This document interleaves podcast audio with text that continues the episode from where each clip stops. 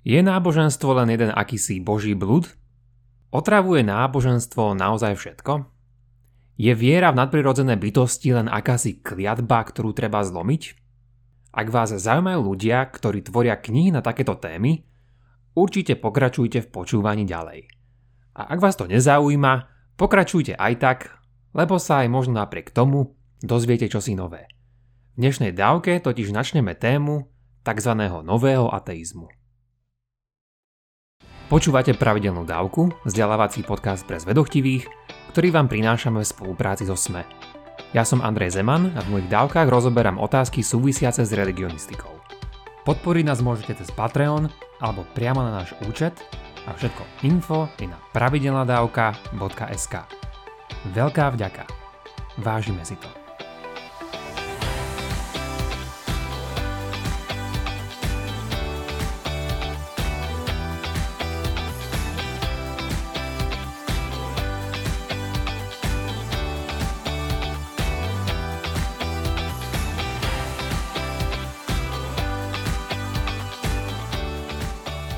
Úvode som spomenul isté tri provokatívne otázky, napríklad či je náboženstvo len jeden veľký boží blud a podobne. Ak dnes čakáte odo mňa, že vám na ne odpoviem, tak vás asi sklamem, lebo tie samotné nie sú predmetom dnešnej časti, ale isté novodobé hnutie, ktoré ich položilo a rozoberalo. A či už ste veriaci alebo neveriaci alebo niekde na medziexistujúcej názoro úsečke, sú to otázky, ktorým sa v súkromnom, verejnom a internetovom živote nevyhneme. Navyše, naše odpovede na ne zaiste ovplyvňujú to, s použitím citátu od Apoštola Pavla, ako žijeme, hýbeme sa a sme. Dnes sa pozrieme už na spomenutý nový ateizmus, o čomu ide a do akej miery je nový. Postupne sa k tomu dostaneme. Stihneme si spomenúť niečo o jeho hlavných predstaviteľoch a o tom, čo ich spája a čo ich rozdeluje. Mojím cieľom je danú tému predstaviť a nie ísť do nejakej väčšej hĺbky, čo by sme v takomto krátkom čase aj tak nepostíhali. Dnes si teda namočíme špičky v oceáne tejto témy, aby sme možno niekedy neskôr vošli do neho aj po kolená, či si prípadne aj trochu zaplávali. Niekde však začať musíme. A niekde musel začať aj nový ateizmus, o ktorom je táto téma.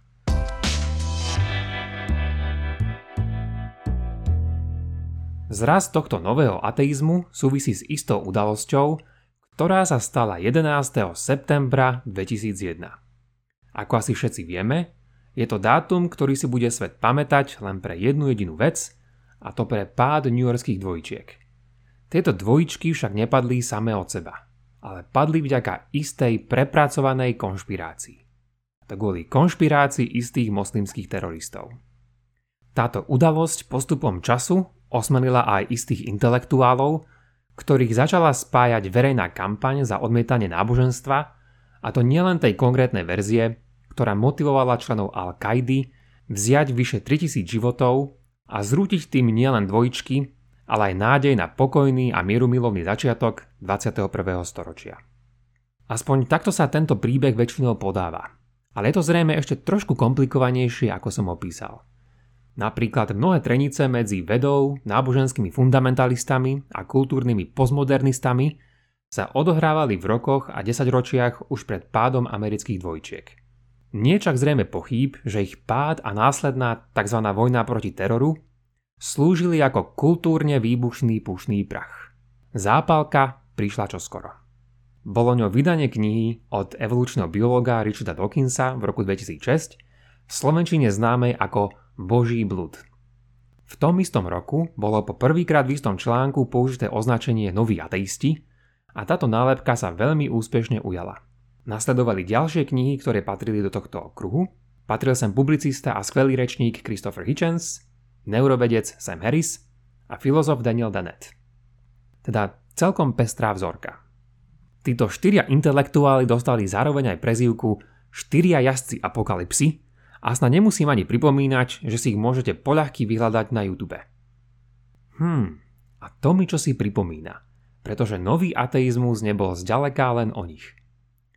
Každý z nich mohol poľahky upadnúť do relatívneho zabudnutia, ak by internet nereagoval tak, ako reagoval. Mnohí kritici náboženstva začali v tej dobe využívať vtedy úplne nový priestor, ktorý je zvaný, a uhádli ste, YouTube. Hnutie tak zožalo veľký mediálny úspech a YouTube komunita mu spravila reklamu, ktorú by len sotva mohli dúfať. Ako by klasik povedal, takmer aj vykúpili tento mediálny priestor. Každopádne, svet zaplavili mnohé knihy, články, dokumentárne filmy, prednášky a rozhovory, a to s aktívne zapojenou internetovou komunitou. To všetko im pomohlo zviditeľniť sa a jednoznačne sa tak dostali do verejného povedomia. Takže v čom je nový tento nový ateizmus? Myslím, že je správne povedať, že nejde o žiadnu inováciu z pohľadu obsahu, aspoň teda nie, čo sa týka kritiky tradičných náboženských, respektíve teistických argumentov. Nehambím sa povedať, že v tomto ozaj zaostávajú a že je to azda ich najslabšia stránka. Na jednej strane môžu povedať o veriacich, že veria buď bez argumentov, alebo ak poznajú nejaké argumenty, tak sú veľmi slabé a príjmajú ich, lebo sú už vopred o svojej pozícii presvedčení. Ale teda, čo si veľmi podobné sa dá povedať aj pre ich kritiku týchto argumentov. Ich kritika je naozaj často iba takou karikatúrou tých lepších argumentov, ktoré existujú. Čiže aby ste ma pochopili, myslím, že len mávnuť rukou a povedať, že Argumenty za ateizmus sú len dáka lacná čínska hračka, ktorú môže každý veriaci Poláky rozobrať, má ďaleko od pravdy. Nie je tajomstvom, že niektoré problémy sú pre veriacich stále ťažkým orieškom alebo riadnym orechom a aj preto nie je teizmus pre mnohých vzdelaných ľudí príťažlivý. Tiež však platí, že teizmus nepadol na kolena a na túto kritiku pravidelne odpovedá, tak ako to opäť spravia zastancovia ateizmu a tak ďalej. A tak by mala asi dobrá konverzácia prebiehať. Tým všetkým chcem povedať asi to, že ak chcete prichuť toho, ako tieto argumenty vyzerajú, tak si naozaj choďte prečítať niektoré diela od nových ateistov, alebo si ich jednoducho vypočujte na internete. Niekedy mi to však príde, ako keby som sa zrazu ocitol na stránke referáty.sk a nie pri nejakej serióznej diskusii. Nejde o to, že tieto knihy sú písané populárnym štýlom, veď to nie je žiadna námietka, ale skôr prílišné zjednodušovanie oponenta. Čudujem sa, ako sa niekedy nevedia voči sebe ozvať a povedať, keď ide o naozaj nejakú hlúposť. Napríklad, keď Hitchens zahlásil, že akýkoľvek náboženský názor je milný už len z definície. A pri ňom sediaci filozof Tenet sa na to vôbec neozve. A neozval sa ani Dawkins alebo Harris, hoci žiadny z nich si tiež nemyslí, že narábame s matematickou, to jest 100% istotou. A to nie je jediný prípad, kedy by boli na seba takýto mekí. Ale nechcem sa momentálne nechať uniesť týmto smerom. Vráťme sa však k tomu, prečo by malo toto hnutie mať prívlastok nový. Z môjho pohľadu, a nie som vôbec prvý, kto to takto vidí, ide tu o to, že tento druh je nový z politicko-spoločenského pohľadu. Jeho posolstvom teda nie je takéto čosi. Vytvorili sme tie najlepšie a najsofistikovanejšie argumenty a nik už na ne nedokáže odpovedať. Ale skôr takéto čosi. Dnes už ako ateisti nie sme žiadna menšina. Ak ste jeden z nás, nie ste sami. Sme tu a je nás dosť. V spoločnosti môžeme byť ešte stigmatizovaní, ale spoločne to dokážeme zmeniť. Sme tu, aby sme vám dali hlas, prepojili sa a dozvedeli sa navzájom o sebe. A spolu tým môžeme zmeniť nielen povedomie nášho okolia, ale aj naše príjmanie spoločnosťou a verejné politické otázky. A myslím, že o tomto nakoniec celé je. A vlastne to isté, aj keď silnejšími slovami, to Dennett vyjadril takto. Sme ešte len na začiatku novej vlny explicitnej snahy o to, aby zo seba ľudia striasli náboženskú vieru a pomaly to prináša ovocie. Je to silnejšie vyjadrenie v tom, lebo tu už nevraví iba o akejsi snahe dostať sa do spoločenského povedomia, ale o striasaní viery z veriacich. A to treba povedať, že sú dve celkom iné veci. Musím pri tomto určite spomenúť jednu vec. Nečakajme, že u nich nájdeme vždy konzistentný program alebo názory. A to je samozrejme v poriadku, veď nie sme nejaké stroje a istá miera nesúhlasu aj v rovnakej skupine je úplne prirodzená a naše pohľady sa vyvíjajú a niekedy aj protirečia. Ale je dobre si to povedať, keď je tomu tak. Jeden z príkladov toho napríklad je, že na inom mieste sa Dennett vyjadril, že na ústup viery z verejného života netreba robiť nič a už vôbec nie to nejak preháňať, veď veci sa vyvíjajú dobre a stačí len trochu trpezlivosti. Pritom dáva dôraz na zavedenie religionistiky ako predmetu do škôl. Tak máme teda vieru striasať aktívne z ľudí alebo netreba robiť preto vôbec nič. Dodáva, že nový ateizmus nemá v ceste intelektuálne prekážky, ale len strategické. A tým má na mysli to, že je to stále pre ateistov ťažké výjsť so svojím svetonázorom na verejnosť, pred kamarátov a pred rodinu. Čo je podľa neho potrebné, je viac príkladov toho, kedy ľudia takto spravili a hoci to nebolo bez ťažkostí, sú na tom teraz naozaj celkom dobre. A spomínam to aj preto, lebo v tomto celkom dobre zhrnul aj podstatu celého tohto hnutia. Okrem tohto, čo som pred chvíľou spomenul, však majú aj ďalšie iné nezhody. Napríklad sa nezhodnú na tom, ako dopadne budúcnosť, čo sa týka ich hnutia, ale aj aký je ich presný cieľ, či chcú, aby sa kostoly vyprázdnili, či si prajú, aby sa náboženská viera zo sveta úplne vytratila, ako istí sú si vo svojich presvedčeniach, ako vidia úlohu hranice vedy, či treba veriacich chťaby misionárskou prácou aktívne presviečať, alebo ako pristupovať k veriacím, či ako všetky tieto myšlienky komunikovať na verejnosti. Majme pritom na mysli, že som doteraz vravel len o rozdieloch v tomto štvorčlennom jadre. Primiešajme k ním aj iných ateistických predstaviteľov a miera nesúhlasu tak opäť porastie. Príklady by sa dali takto naďalej znásobovať.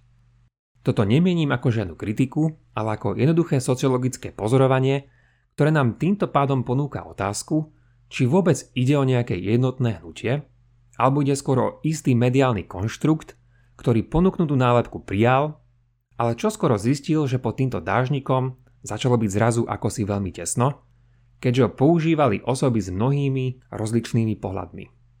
Jedno z ďalších pozorovaní napríklad je, že knihy nových ateistov slúžia ako isté manuály, ktorých argumenty môžu alebo majú neveriaci využívať pri konverzácii či nebude aj konfrontácii s veriacimi. Teda ak niekto povie, ja som veriaci, proti otázka môže byť, a kto je tým bohom? Zeus? Thor? Višnu? Quetzalcoatl? Alebo Huitzilopočtli? Veriaci vysvetlí predsa v ktorého boha verí, napríklad v toho kresťanského, na čo mu neveriaci ukáže, že jeho kamarát je vlastne ateistom ohľadom všetkých ostatných bohov a on ide len o jedného ešte ďalej. V príkladoch by sa dalo pokračovať, ale myslím, že pointu chápete. Ešte sme si však nepoložili túto veľkú otázku. V akom stave je nový ateizmus dnes?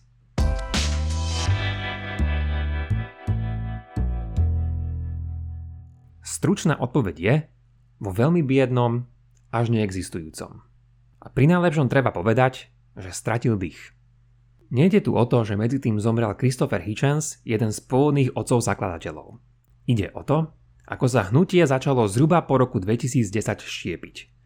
Mnohé vnútorné nezhody boli tak rozdeľujúce, že nádej v nejakú ďalšiu jednotu by bol azda odvážnejší projekt ako kresťanský ekumenizmus. Zásadnú ranu udelila pritom novému ateizmu pesťovka feminizmu. Viacerí ateistickí predstavitelia sa v mnohých otázkach pohádali natoľko, že sa začali obviňovať zo sexizmu, mizogínie, deliť sa a zakladať nové platformy. Tak ako sa vo futbalovom týme niekedy mení časom jeho zloženie, tak sa aj v tomto týme trochu hráči vymenili, alebo presnejšie skôr v našom prípade doplnili. A tak môžeme dnes niekedy počuť o niektorých ďalších menách, ktoré ho tvoria. Niekedy sa označuje ako druhá vlna, a to už určite nie je žiadny ten, nazvime to, ateistický ošial, ktorý sa dal internetovo sledovať hlavne medzi rokmi 2005 až 2010. Som celkom presvedčený, že táto téma vie všetkým nám otvoriť dvere, ktoré môžu viesť do mnohých zamavých myšlenkových uličiek. Viem, že aj vy, naši ctení poslucháči pravidelnej dávky, máte rôznorodé názory, ako aj svetonázory, a to je dobré, lebo ináč by to mohlo byť o chvíľu celkom nudné. Nie však vôbec pre každého, aby sa začal dohlbky venovať témam ako história a vplyv kresťanstva, Božia existencia a rôzne skeptické reakcie voči týmto spomenutým oblastiam. Každý však tieto otázky občas stretneme vo svojich rôznych podobách a prostrediach a aj sa nad nimi samozrejme zamyslíme. A preto si myslím, že akékoľvek aj nepríjemné názory by sme mali minimálne vypočuť a ešte lepšie aj zvážiť. Takže ak ste napríklad veriaci, podľa mňa je znakom intelektuálneho dospelého človeka, že sa pozrie na námietky, ktoré môžu ľudia voči jeho pozícii mať. A na druhej strane, keď ste neveriaci, tak čestné je, ak preskúmate dôvody, vďaka ktorým ste svetonázorovo tam, kde ste. Avšak nie, že pôjdete po nejakom nízko vysiacom ovoci a začnete s otvorenou Dawkinsovou knihou prehovárať svoju babku. Napríklad sa však môžete pozrieť na to, akú kritiku noví ateisti dostali. Mnohí veriaci intelektuáli boli a sú týmto snám ateistov veľmi vďační, lebo to rozprúdilo diskusiu, ktorá mohla byť veľmi prospešná a z ktorej sa mohol každý veľa naučiť. Z tohto pohľadu je to teda jedno, kde sa svetonázorovo nachádzate, pretože takýto dopad môže byť naozaj užitočný pre všetky strany, pokiaľ sa neobávajú zvedochtivých konverzácií, prebiehajúcich predovšetkým vo vašom vlastnom hlavopriestore. V tomto bol doteraz nový ateizmus určite prínosný a množstvo kníh, ktoré vďaka nemu vzniklo, je naozaj veľmi obohacujúce. Existuje tu však podľa mňa jedno celkom veľké pokušenie, ktoré je myslím veľakrát podsúvané týmito novoateistickými autormi. A to je redukovať serióznejšie argumenty do jednoduchých sloganov. Napríklad, náboženstvo všetko otravuje. Náboženstvo je ako vírus alebo parazit. Viera je nielenže slepé príjmanie niečoho bez podporných dôkazov, ale napriek tejto absencii. Boh, dizajnér, nie je žiadne vysvetlenie, lebo by musel mať tiež svojho dizajnéra. A našli by sa aj ďalšie. Nahradiť dobré argumenty za ich horšie verzie je vždy zaiste ľahšie a retorika sloganov je presvedčivejšia ako podanie obrazu o väčšej komplexnosti daných filozofických diskusí. Po tejto dlhšej úvahe to teda zrniem takto. Nový ateizmus mal naozaj veľký kultúrny dopad a to už sa nedá povedať o jeho intelektuálnom prínose. Nie som si však ani istý, čím o to niekedy naozaj šlo, ale ak áno, tak v tomto určite neúspeli. Pre vyspelejšie debaty by som radšej siahol po iných knihách spomedzi odborníkov, či už od ateistov alebo ich kritikov. Nový ateizmus bol kultúrny hardcore, ale po intelektuálnej stránke naozaj iba softcore. Domnievam sa, že hlavne preto, lebo akákoľvek komplexifikácia ich narratívu by bola pre retorickú brilantnosť čím si oveľa menej pútavým. A tomu sa my chceme v našich dávkach spolu s vami určite vyhnúť. Toľko teda na dnes a vďaka za počúvanie. Ak máte ohľadom dnešnej dávky nejaký koment alebo otázku, neváhajte, napíšte ich buď na facebookovú stránku alebo pošlite na môj e-mail andrej.pravidelnadavka.sk Ak sa vám dnešná dávka páčila, budeme vďační, ak nás podporíte aj peňažným darom, ktorý vám vôbec neuškodí a nám veľmi pomôže.